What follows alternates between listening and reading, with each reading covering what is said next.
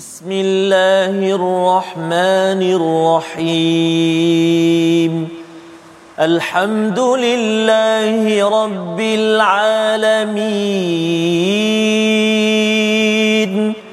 الرحمن الرحيم مالك يوم الدين إياك نعبد وإياك نستعين. اهدنا الصراط المستقيم. صراط الذين أنعمت عليهم غير المغضوب عليهم ولا الضالين. الضالين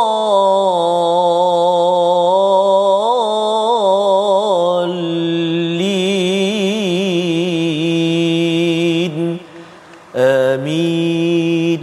Sallallahu alaihi Assalamualaikum warahmatullahi wabarakatuh. Alhamdulillah wassalatu wassalamu ala Rasulillah wa ala alihi wa man wala syada la ilaha illallah syada Muhammadan abduhu wa rasuluhu. Allahumma salli ala sayidina Muhammad wa ala alihi wa sahbihi ajma'in. Amma ba'du. Apa khabar tuan-tuan dan puan yang dirahmati Allah sekalian? Kita bertemu dalam My Quran Time baca faham amal pada hari ini untuk kita meneruskan pelajaran kita pada halaman 496 surah baru. Surah baru surah Ad-Dukhan masih lagi dalam kategori surah Hawamim. Ada tujuh surah Hawamim yang sudah pun kita lewati dan kita akan bersama surah Ad-Dukhan yang mempunyai kaitan dengan surah yang seterusnya surah Al-Jathiyah ya yang kita ingin lihat bersama-sama pada hari ini Al-Fadil Ustaz Tarmizi Abdul Rahman. Apa khabar Ustaz? Alhamdulillah Al-Fadil Ustaz Fas apa khabar? Alhamdulillah Ustaz ya. Selamat raya. Selamat raya ya. Masih ada lagi ya Ustaz Masih, ya. Masih terus kita ceria Dia- gembira ah. tapi jangan lupa bersama Quran dari yang Esa Ada kan. sahabat kongsikan tadi. Ya, ya. Dia kata bila masuk Syawal ni Ya. nak puasa sehari payahnya Oh, dia kata. betul. Kalau bulan Ramadan itu Allahu akbar. Itulah barakah Ramadan eh. Barakah. Istimewa eh. Ya, Subhanallah. dan sebenarnya ayat yang kita nak baca hari ini Ya. pun ada kaitan dengan Lailatul Mubarakah. Oh, subhanallah. Ya, itu sebabnya mari sama-sama tuan-tuan untuk share bersama rakan-rakan kalau ada yang terimbau Ramadan yang Ya. lepas, surah ini akan membawa kepada kita apakah Ramadan. Biasanya baca surah Al-Baqarah ayat 183, 185, tetapi surah Ad-Dukhan juga ada kaitan dengan Ramadan yang lepas agar kita jangan terhilang ya segala kebaikan yang ada pada Ramadan yang lepas. Kita mulakan dengan dengan doa ringkas kita subhanakala ilmalana illa ma 'allamtana innaka antal alimul hakim rabbi zidni ilma. Kita saksikan apakah sinopsis ringkasan halaman 496.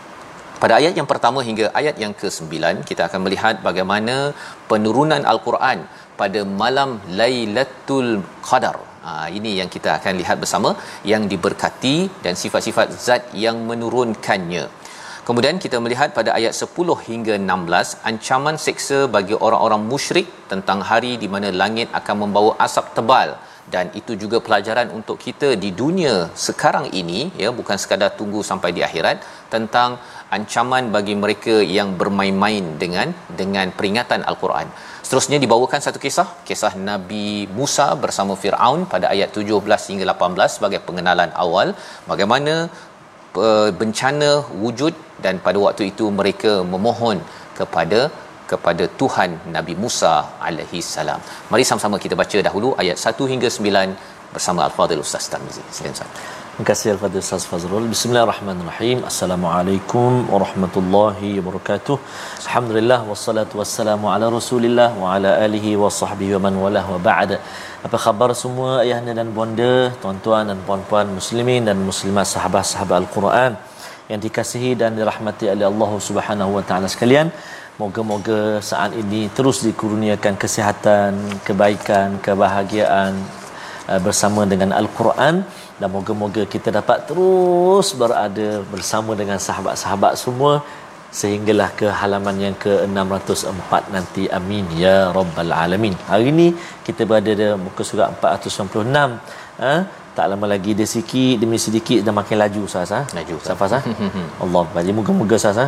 Ya. Walaupun macam melaju sekalipun kita tetap dapat bersama insyaallah Bersama, taala eh. Baik.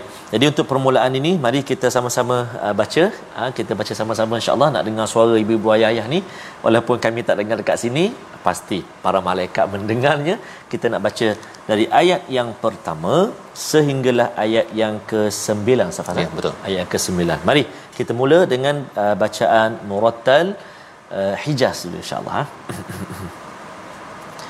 أعوذ بالله من الشيطان الرجيم. بسم الله الرحمن الرحيم.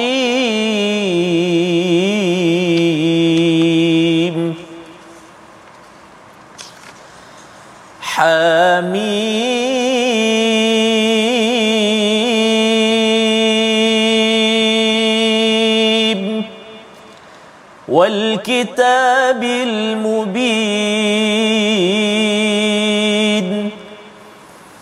إنا أنزلناه في ليلة مباركة. إنا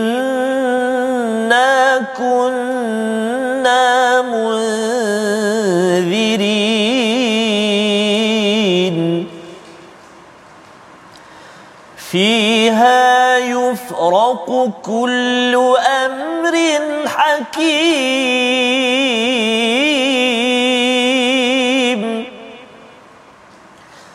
أمرا من عندنا. إنا كنا مرسلين.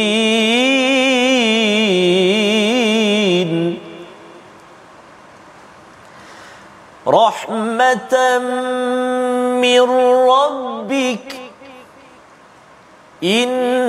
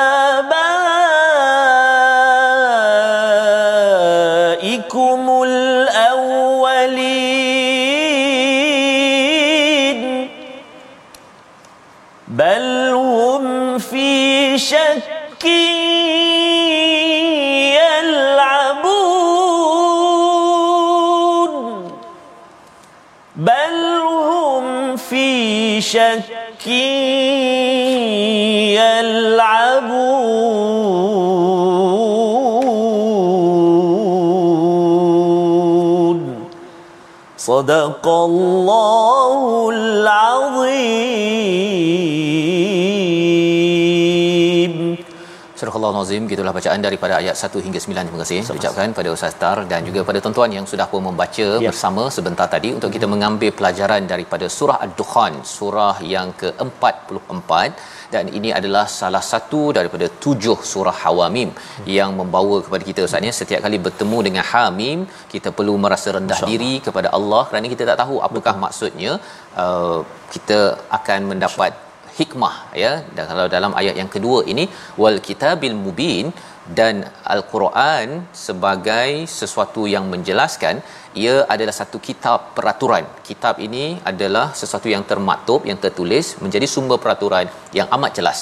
Allah bersumpah dengan perkara ini ya pada ayat yang kedua ini untuk membawakan satu perkara yang besar iaitu pada ayat yang ketiga inna anzalnahu fi lailatin mubarakah iaitu sesungguhnya kami menurunkannya sekaligus apanya berujuk kepada al-Quran al-kitab tadi itu yang berada pada malam yang penuh barakah iaitu Lailatul Qadar yang sudah pun kita bincangkan kita uh, raikan ustaz ya pada ya. bulan Ramadan yang lepas kita doakan kita dapat Lailatul Qadar tersebut kerana ada banyak manfaatnya inna kunna mundirin kitab al-Quran itu ia menjadi sesungguhnya kami memberi peringatan Ha, bila bercakap tentang peringatan ini dah introduction ustaz ya. Intro yeah. surah ini memang penuh dengan peringatan. Surah. Sama juga kalau kita melihat pada surah Al-Jathiyah nanti pada surah 45 penuh dengan peringatan.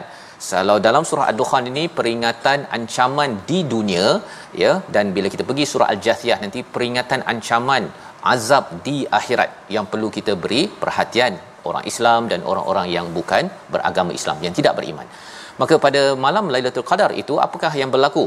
Fiha yufraqu kullu amrin hakim. Pada ayat yang keempat iaitu pada malam itu dijelaskan segala urusan yang penuh hikmah maksudnya yufraqu itu maksudnya faraqa dipisah-pisahkan ataupun dibahagi-bahagikan hmm. macam kalau ada bajet uh, dalam negara kan hmm. dekat hujung tahun tu kan dia ada okey ini dapat ini dapat ini.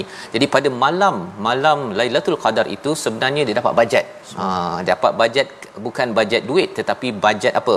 Bajet rezeki bajet nyawa bajet akan buat baik tak baik uh, ketentuan baik tak baik pada kehidupan kita setahun yang akan datang itu akan diberikan semua urusan itu dengan penuh kebijaksanaan pada malam tersebut. Sebabnya mengapa kita me- mengejar Lailatul Qadar Ustaz ya. Yeah. Agar bila turun amrun hakim itu adalah amr yang urusan-urusan kita tahun ini bermula daripada satu Syawal ini adalah yang indah-indah, yang baik-baik yang diarahkan Allah kepada para para malaikat untuk di, dilaksanakan. Dan pada ayat yang kelima amram min indina. Semua itu adalah perintah daripada daripada sisi kami daripada sisi Allah. Inna kunna mursilin. Sesungguhnya ya pada ayat yang ketiga sesungguhnya kamilah yang mengutuskan rasul-rasul. Rasul-rasul itulah yang yang berperanan untuk membawakan risalah daripada Allah Subhanahu wa taala. Dan inilah yang kita perlu uh, syukuri Ustaz ya. ya. Satu ialah uh, Lailatul Qadar uh, kita ada uh, Quran, kita ada Rasul. Tiga perkara ini yang perlu kita raikan, perlu kita syukuri pada bulan Ramadan yang yang lepas dan terus pada pada masa-masa yang akan datang. Pada ayat yang keenam rahmatan mir rabbik ini adalah satu rahmah satu kasih sayang daripada Tuhan satu anugerah innahu huwas samiul alim. Dialah yang amat mendengar amat me- mengetahui. Apa kaitan dengan surah ad-dukhan? Uh, pada zaman nabi ini turun di Mekah maksudnya memberi semangat kepada nabi bahawa bila diajak ke arah kebaikan ada orang tak nak dengar ustaz. Bila ada orang tak nak dengar nabi merintih. Ya nabi merintih Allah maha mendengar dan Allah amat mendengar kepada orang-orang yang bermain ataupun yang memandang rendah kepada apa yang dibawa oleh oleh Nabi sallallahu alaihi wasallam dan juga al-alim. Allah ini amat mengetahui amat tahu orang ini akan pergi ke mana. Amat tahu bahawa nabi akan berjaya atau tidak berjaya. Jadi bila seorang ayah boleh beritahu pada anak kan anaknya macam kena buli lah ustaz kan. Yeah. oleh abang ni ke dekat sekolah ke. Tapi kalau abang ayah dia cakap ah abah abah dah dengar dah ya. Abah tahu apa yang berlaku. Yang sini abah akan uruskan. Ha kan? Bila abah dah cakap begitu je anak tu daripada rasa tertekan dia kata okey ya abah dah tahu abah tahu segala-galanya abah dah dengar settle. Ha, kan? Jadi ini sebagai satu pujukan pada ayat yang ke-6 kepada nabi. Pujukan pada kita juga. Zaman ini kalau katakan kita ajak kepada anak kita kepada kawan kita untuk buat sesuatu kebaikan berbalik kepada al-Quran tapi dia mungkin tidak tidak indah kepada perkara tersebut. Sebenarnya uh, kita tahu kita perit tetapi Allah mendengar dan Allah akan membantu segala urusan yang yang ada. Ayat yang ketujuh dan ayat ke-8 kita nak baca sekali lagi. Kerana Allah nak menekankan kepada kita betapa pentingnya bukan sekadar beriman tetapi yakin kepada Allah Subhanahu Wa Taala tauhid yang benar-benar ayat 7 ke 8 kita baca sekali lagi bersama Ustaz Tarmizi. Terima kasih Fadil Safas. Uh, tuan-tuan dan puan-puan ibu bapa yang dikasihi Allah Subhanahu taala. Uh, kita baca sekali lagi ayat yang ke-7 dan ayat yang ke-8 eh. Uh, jom kita baca sama-sama uh, kuatkan suara keluarkan suara walaupun saya banyak berceloteh uh, tapi keluarkan suara yang penting ibu-ibu ayah baca al-Quran sama-sama kita gemakan insya-Allah eh auzubillahi minasyaitonirrajim رب السماوات والأرض وما بينهما. إن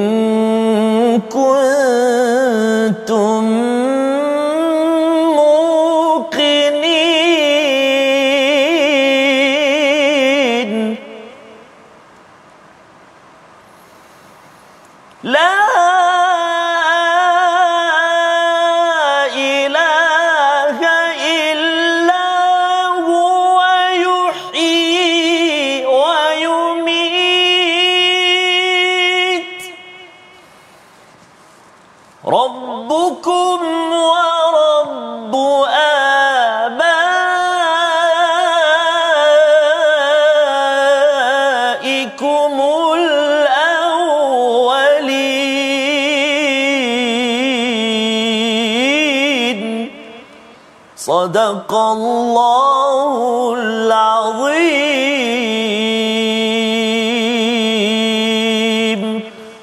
Nazim ayat yang ke-7 hingga ke-8 Tuhan yang memelihara langit dan bumi dan apa yang ada di antara kedua-duanya jika kamu orang-orang yang meyakini.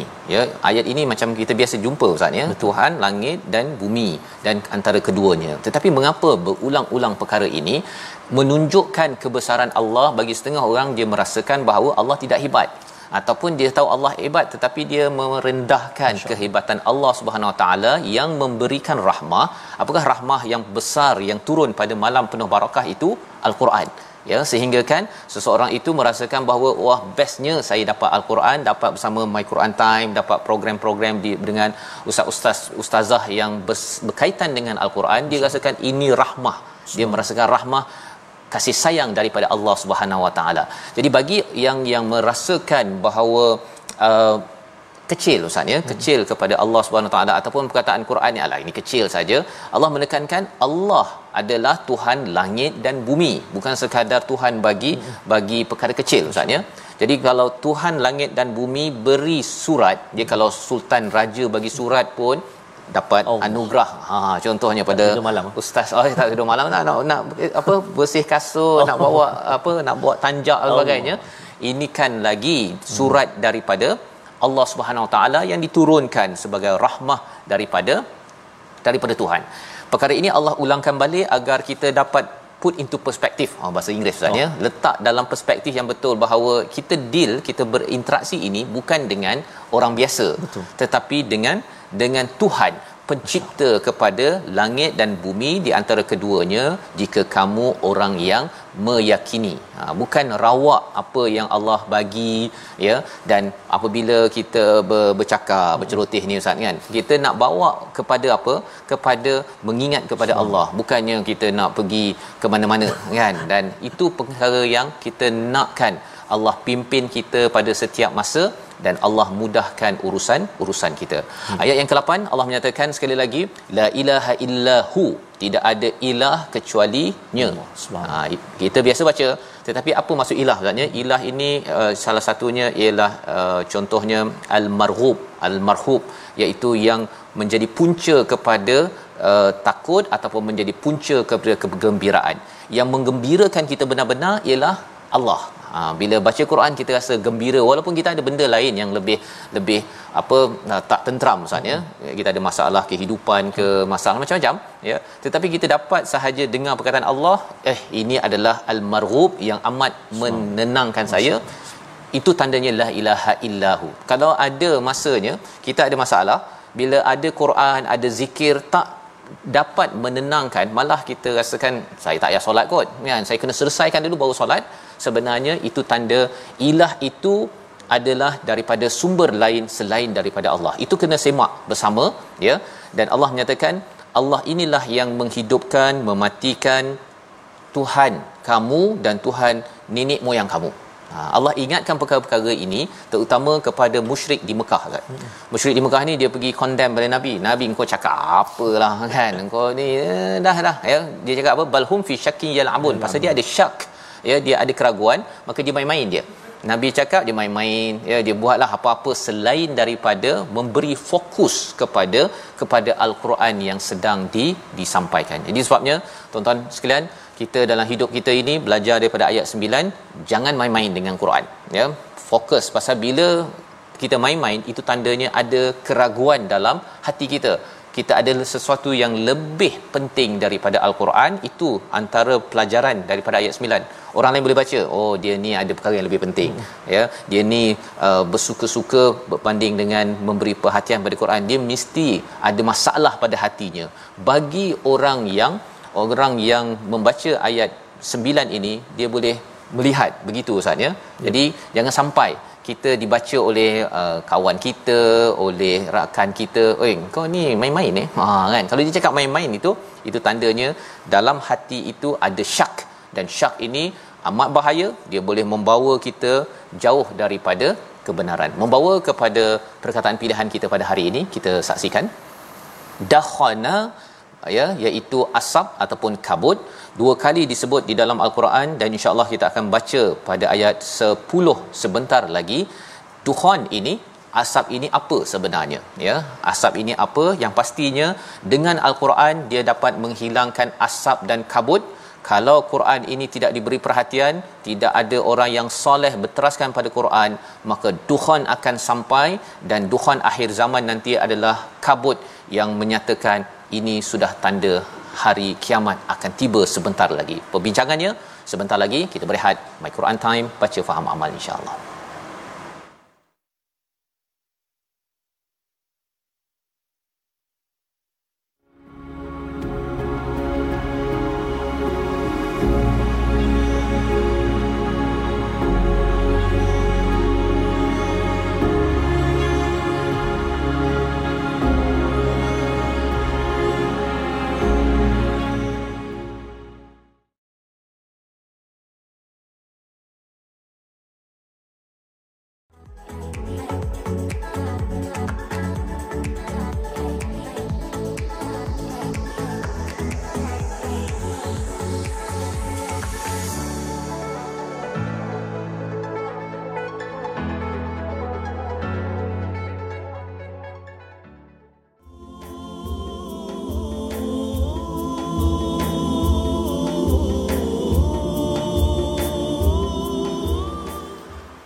Pakaian yang original daripada abang-abang intim kumpulan intim. Al-Quran penunjuk sas. Mm-hmm. alangkah bersyukurnya kita pada hari ini sehingga ke saat ini kita dapat telinga kita dapat mendengar kalam Allah.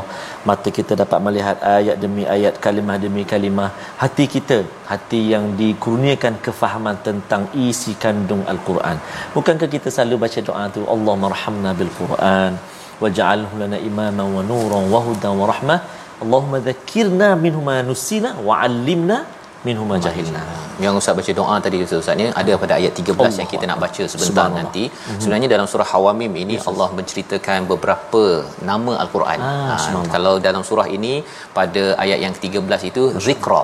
Ah. Nanti surah al-Jathiyah nanti huda. huda. Ya, jadi ada pelbagai nama ini mm-hmm. apakah mesej penting yang perlu kita beri perhatian kita baca dululah Ustaz ya. Baca ya. dulu tapi kita tengok dahulu tajwid kita. Ha, okay. mari terima kasih Fadil Safas uh, tuan-tuan puan-puan ibu-ibu ayah-ayah yang dikasihi Allah Subhanahu Wa Taala sekalian kita nak uh, singgah sekejap ruangan tajwid kita. Kita nak belajar hari ini surah uh, ad-dukhan ini Uh, kita mula dengan uh, hamim kan ha, macam mana pula cara dia kalau kita nak sambung bacaan kita jom kita ikuti paparan kita iaitu bagaimana bacaan wasal ataupun sambung antara ayat 1 dan 2. Wah, menarik ni. Baik, kita perhatikan. Pertamanya sebelum kita tengok yang wasal tu kita kenal dulu hamim kita baca ha dua harakat, mim enam harakat. Mad lazim harfi mukhaffaf ha dua harakat mim enam harakat. Jadi kalau kita nak sambung dengan ayat yang kedua cara baca dia macam ni. Bismillahirrahmanirrahim. Hamim. Wal kitabil mubin. Boleh? Sekali lagi. Hamim kitabil mubin. Baik. Jadi perpindahan daripada mim kepada waw itu jangan dengung. Yang kita baca hamiu salah. Hmm. Tak ada dengung kat situ, tak ada idgham kat situ ataupun kita tahan dia.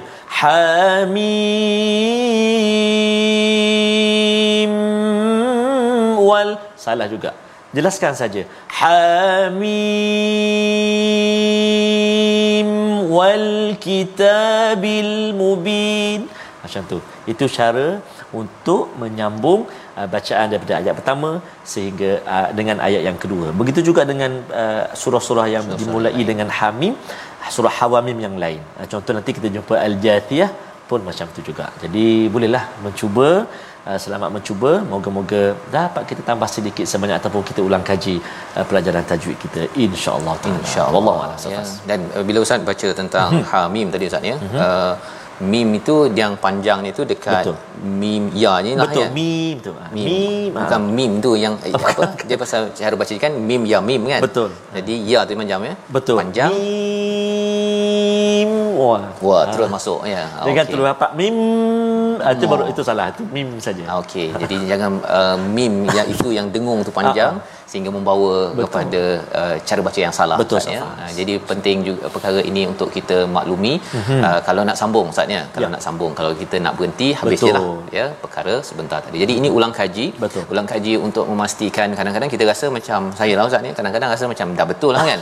Tapi bila tidak berasaskan ilmu kita tak dapat bezakan betul. di antara perkara yang betul salah. Jadi mm-hmm. ada masa betul mm-hmm. kan ada masa uh, kita geling kita lebih sikit dia punya uh-huh. dengung dia padahal tak ada dengung pun Betul. dalam dalam ha mim yang ada di uh-huh. di sini baik kita ingin menyambung yeah. ya kepada ayat yang ke-10 hingga ke-18 untuk sama-sama kita melihat sambung lagi tentang apakah komentar Allah Subhanahu taala mereka orang-orang yang berada pada zaman nabi apabila mereka berinteraksi dengan al-Quran sebagai sumber zikra. Sebentar tadi ustaz ya. Uh, sumber peringatan. Zikra ni maksudnya peringatan. Benda yang kita dah tahu Allah ingatkan balik. Kalau huda itu penjelasan ataupun pencerahan. Benda yang kita tak tahu yang kabut-kabut ataupun yang tak jelas kita perlukan pencerahan. Tetapi bila bercakap tentang zikra kita akan baca bersama ayat 10 hingga 18 memanai untuk kita tahu bagaimana mengelakkan daripada duhan di dunia ini iaitu azab ketika kita masih lagi hidup di atas muka bumi ini. Teruskan bersama ayat 10 hingga 18 Ustaz Tirmizi. Terima kasih kepada Ustaz Fazrul. Tuan-tuan dan puan-puan, ibu-ibu, ayah-ayah sahabat-sahabat Al-Quran yang dikasihi dan dirahmati Allah Subhanahu Wa Taala, mari kita menyambung bacaan kita ayat yang ke-10 sehingga ayat ke-18. Tadi kita dah baca dengan uh, Hijaz. Jom kita cuba Taranum Murattal Sikah pula. Aha, jom kita cuba insya-Allah eh. A'udzu billahi minasyaitonir rajim. فارتقب يوم تأتي السماء بدخان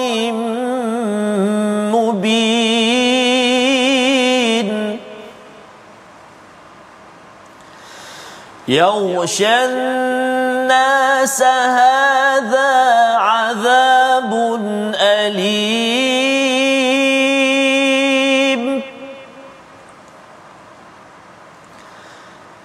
ربنا اكشف عنا العذاب إنا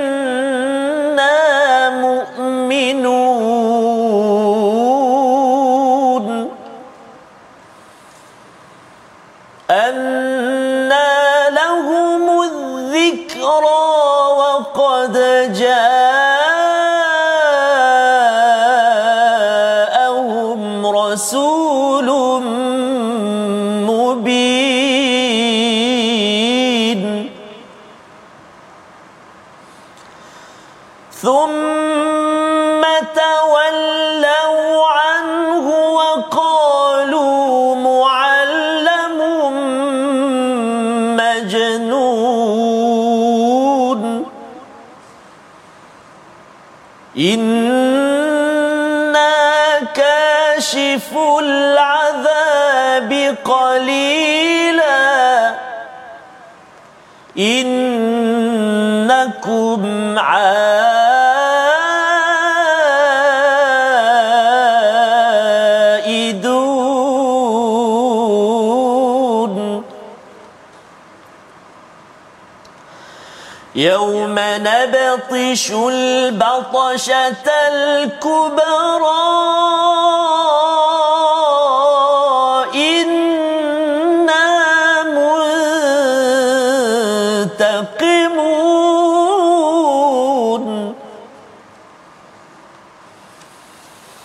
ولقد فتنا قبلهم قوم فرعون وجاءهم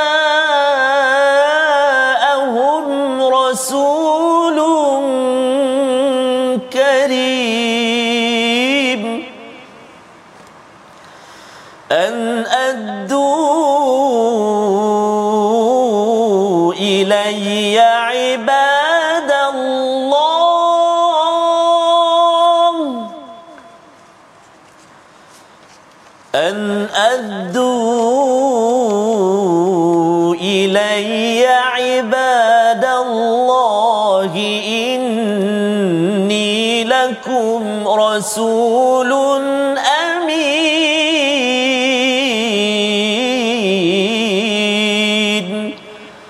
صدق الله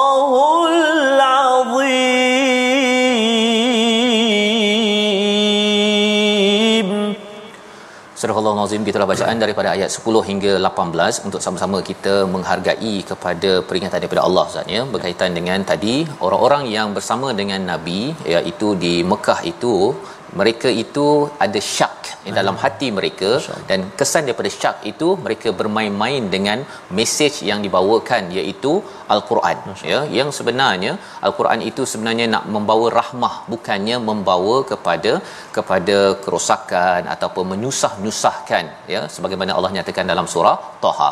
Jadi di dalam ayat yang ke uh, 10 ya sebentar tadi Allah cakap fartaqib ya tunggulah yauma ta'tis samaa'u bidukhanin mubin iaitu pada hari akan keluar daripada langit itu dukhan. Dukhan ini adalah asap ataupun kabut ustaz ya. Ini sebenarnya adalah salah satu ada banyak pendapat tentang perkara ini di kalangan ulama mufassir satu dukhan ini mereka merujuk kepada tanda hari nak kiamat ya ada keluar dukhan memang ada dalam hadis nabi. Tetapi kalau kita melihat kepada ayat-ayat seterusnya itu juga menceritakan dukhan ini adalah satu azab yang didoakan oleh nabi sallallahu alaihi wasallam kepada mereka yang menentang kepada kebenaran ya menentang dan akhirnya mereka menzalimi kepada orang-orang beriman sehingga kan di Mekah itu ada dukhan kabut kemarau. Kemarau di di Mekah tersebut yakshan nas dia meliputi kepada manusia hadza azabun alim. Ini adalah azab yang amat amat pedih. Kerana apa? Tak ada tak ada air kemarau dan ia berleluasa berlaku di bumi Mekah tersebut. Apa yang berlaku pada ketika mereka susah ya? Mereka meminta pada Nabi sallallahu alaihi wasallam untuk berdoa. Sebagaimana pada zaman Firaun juga mereka meminta pada uh, Nabi Musa untuk tolong doakan jauhkan kami daripada kata daripada uh, bala yang sampai kepada mereka kerana mereka mendustakan kepada kebenaran. Kata mereka rabbana ya wahai tuhan kami ikshif annal azaba inna mu'minun iaitu jauhkan ataupun singkirkanlah azab ini sesungguhnya kami beriman Ha, di dalam ayat 12 ini komentar di kalangan para ulama uh, tafsir ialah dia menyatakan bahawa mulianya iman ustaz ya. Mulianya iman. Kadang-kadang kita rasakan iman ni untuk apa? Hmm. ha kan? Saya baca Quran banyak-banyak ni ya. Untuk apa saya baca Quran? Untuk menguatkan iman.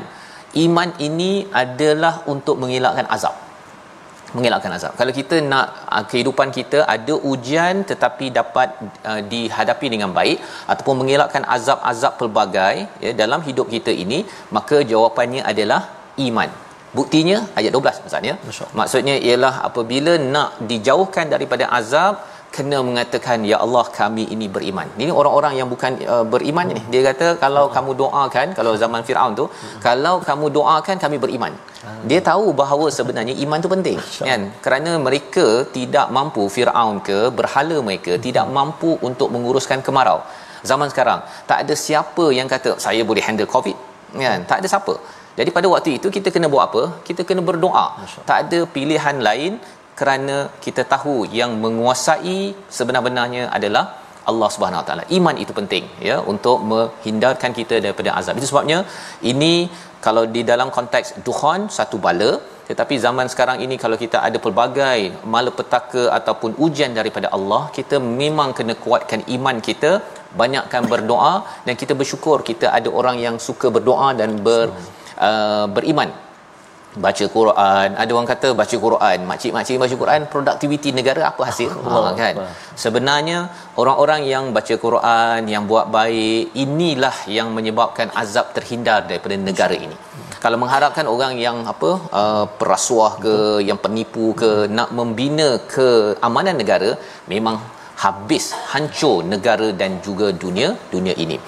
Ayat yang ke-13 kita nak baca sekali lagi ustaz ya pasal kalau dalam surah lain dalam surah hawamim ini Quran dikaitkan dengan huda ya dikaitkan dengan istilah lain tetapi dalam ayat ini dikaitkan dengan zikra kita baca ayat 13 dan 14 untuk kita memahami apakah maksud zikra dan kepentingannya. Silakan Ustaz. Terima kasih kepada Ustaz Fazrul, tuan-tuan dan puan-puan, ibu-ibu, ayah-ayah, sahabat Al-Quran yang dikasihi Allah Subhanahu taala sekalian. Tadi kita dah baca secara uh, murattal uh, ayat 13 14 ni jom kita cuba suara. Tuan-tuan dan puan-puan semua kita baca mujawab pula. Cuba-cuba ikut kat rumah tu kat dapur ke kat mana ke try try lah. Cuba eh? kita cuba bacaan secara mujawad eh. A'udzubillahi minasyaitonirrajim. أنا لهم wa qad jaa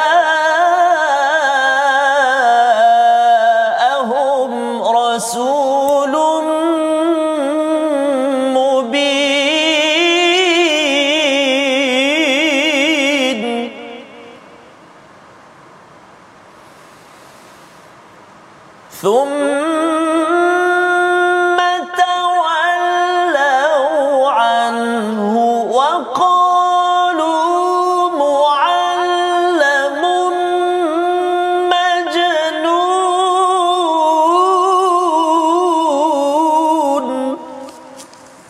صدق الله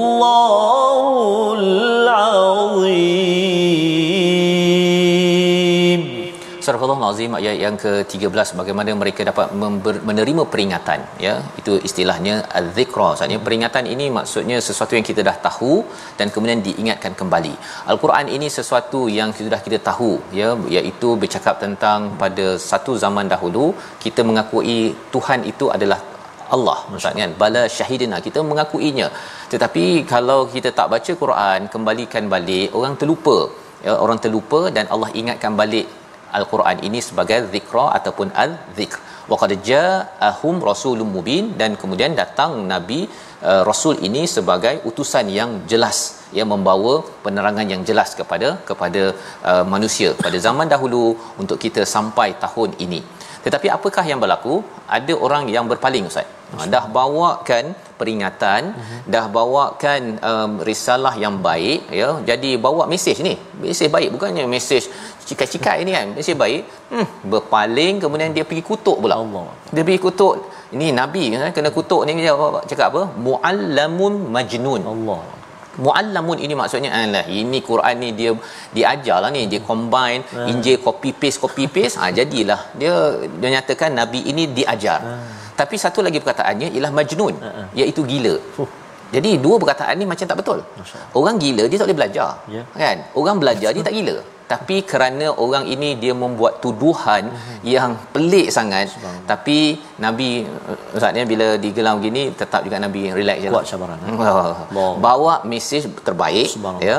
Dah tak ada tidak ada kesilapan. Kalau kita ni ustaz alam memang banyak silap lah saya ustaznya jadi pada waktu itu bila digelar begini saya baca ni oh kalau ada orang komen kita hmm. ke ustaznya kita Nabi kalau kena komen begini ya cuba bayangkanlah kalau kata eh Fazrul tu kan muallamun majnun. Allah, Allah kan? Uh, tak muncul ustaz. Tak muncul di Quran time lagi kalau digelar. Uh, apa Allah. dia tu ala copy paste je tu kan? Dan kemudian gila. Allah. kan? Dua perkataan yang hmm. sebenarnya amat meruntun jiwa tetapi terus ya nabi kata uh, dalam ayat 15 innaka syiful azabi qalila. Allah kata tak apa. Allah tetap juga menghilangkan sedikit daripada azab itu. Tetapi innakum aidun. Sesungguhnya kamu ini akan buat balik. Kamu ni dah diangkat azab ya kemudian kamu akan buat balik.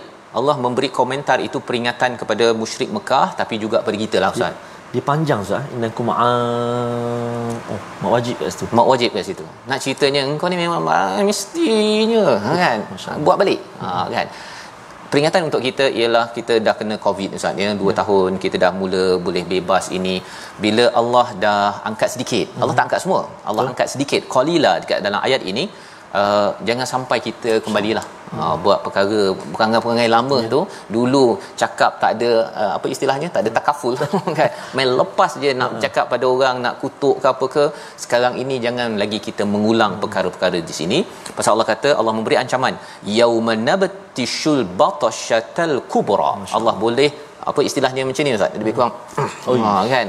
Betul-betulnya inna muntaqimun. Allah boleh buat ha, sampai habis. Masyaallah kalau kamu masih buat perangai ya uh, dia bila kita baca ayat ni dia menakutkan. Menghentam maksud saya. Dia hentam. Uh, Allah. Kita sebut tu pun dah nabtishul batashat dengan dia punya qala qala qala tu memang berkali-kali tu. Dia memang Allah nak suruh kita ai jangan jangan sampai Allah membalas dendam uh, balas balik kerana apa?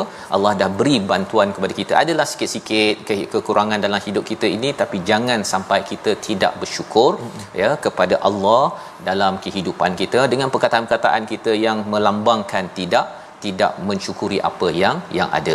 Ayat yang ke-17 dan 18 Allah bawakan kepada kita satu kisah. Hmm kisah Allah suruh kita flashback lah Ustaz. Mm-hmm. Flashback ini untuk kita ingat. Ha, macam kita hari raya lah Ustaz ya. Mm-hmm. Ustaz pun mesti ada flashback raya yang lepas. Oh. Saya pun ada teringat balik betul, saya jumpa mak cik mm-hmm. yang uh, oh. atas kursi roda yang suka melihat Quran time Masya kan. Dia walaupun atas kursi roda masih lagi kan. Mungkin Ustaz pun tadi ada cerita tadi borak-borak Ustaz ni kan. Ada kata so, ada adik uh, adik Taufik nama dia. Taufik. Dia tinggal dekat Pulau Tioman. Hmm.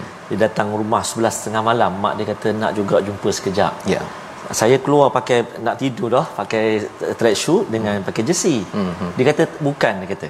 Bukan. Tak ada songkok apa tak semua. Sama. tak sama. Jadi anak masuk balik, saya masuk balik tuan-tuan, tukar balik macam pakai macam ni, seluar dan kemeja dengan songkok. Ya, baru betul. Baru nak ambil gambar. Darjah dua. Darjah dua. My Quran time, tak tinggal. Mengikuti Quran Allah time. Allah. Itu untuk kita menghargai sebenarnya bahawa sebenarnya ingatkan tak ada sangat orang uh, dengar kan. Rupanya adik yang kecil, Allah. makcik atas kursi roda ya, pun terima kasih diucapkan ya. dan kita doakan Ustaz ya. Sebenarnya Amin. Ya bila kita dengar kisah begitu, kita dengar kisah Nabi Musa, kita kita flashback betul flashback itu untuk kita makin Allah saya akan bersungguh-sungguh hmm. ya mengambil pelajaran daripada uh, peristiwa Syawal Masya. saya mengambil peristiwa Firaun ini bahawa jangan sampai jangan sampai kita ini tidak menjadi hamba Allah yang sebenar-benarnya ada orang menjadi hamba Ramadan misalnya hmm. tapi bukan hamba Allah dan inilah yang membawa pada resolusi kita pada hari ini kita saksikan yang pertama, lazimi membaca al-Quran kerana padanya ada keberkatan dan kemuliaan. Yang kedua, kita mengambil ya memberi perhatian pada ancaman azab dan ini perlu diberi perhatian oleh orang-orang yang beriman. Yang ketiga, pentingnya pelajaran daripada kisah lalu untuk tidak ulangi kesilapan dan meneruskan lagi kebaikan-kebaikan yang ada. Sama-sama kita berdoa Allah pimpin kita. Insya-Allah.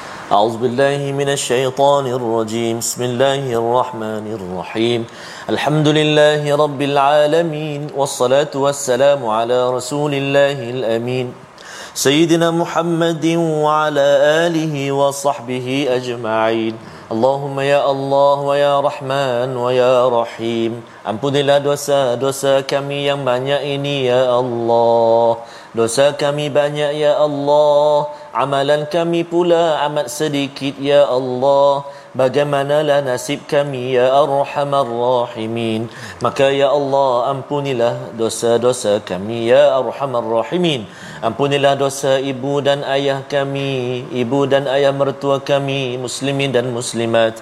Birahmatika ya Arhamar Rahimin. Ya Allah wa ya Rahman wa ya Rahim saat ini kami berada di halaman 496 ya Allah. Banyak sudah kami baca kami dengar kami hayati kami ikuti ya Allah Maka ya Allah jadikan Al-Quran terus menemani kehidupan kami ya Allah.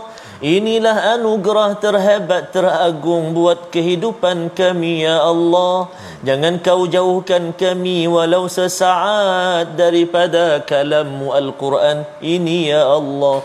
Jadikan ianya senantiasa mekar segar dalam hati kami, jiwa kami, kehidupan kami. Ya Arhamar Rahimin.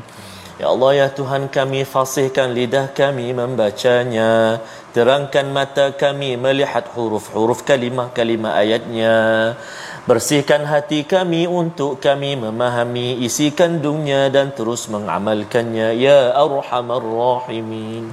Wa sallallahu ala sayyidina muhammad wa ala alihi wa sahbihi wa baraka wa sallam. Walhamdulillahi rabbil alamin. Taqabbalallahu Inna wa minkum taqabbal ya karim. Moga-moga Allah mengabulkan doa kita, tuan-tuan puan-puan yang bersama mengaminkan pada hari ini. Allah izinkan kita ya menjauhkan duhan kabut daripada daripada negara ini, daripada hati ahli keluarga kita dengan sentiasa kita bersama Al-Quran sudah pastinya perjuangan Al-Quran ini kita sama-sama dalam tabung gerakan Al-Quran tuan-tuan diseru ataupun dijemput untuk bersama dan teruskan memberi idea menyebarkan lagi isi kandungan My Quran Time ini ke seluruh sekolah ke madrasah ke masjid pasal ada yang tak tahu Ustaz ya? Betul. ada yang tak tahu lagi jadi kita beritahu. Ya. moga-moga pahala ganjarannya itu masuk dalam akaun kita. Kita doakan juga untuk tim production ya, Ya, terus bersama dalam My Quran Time kita teruskan pada hari esok baca faham amal insya-Allah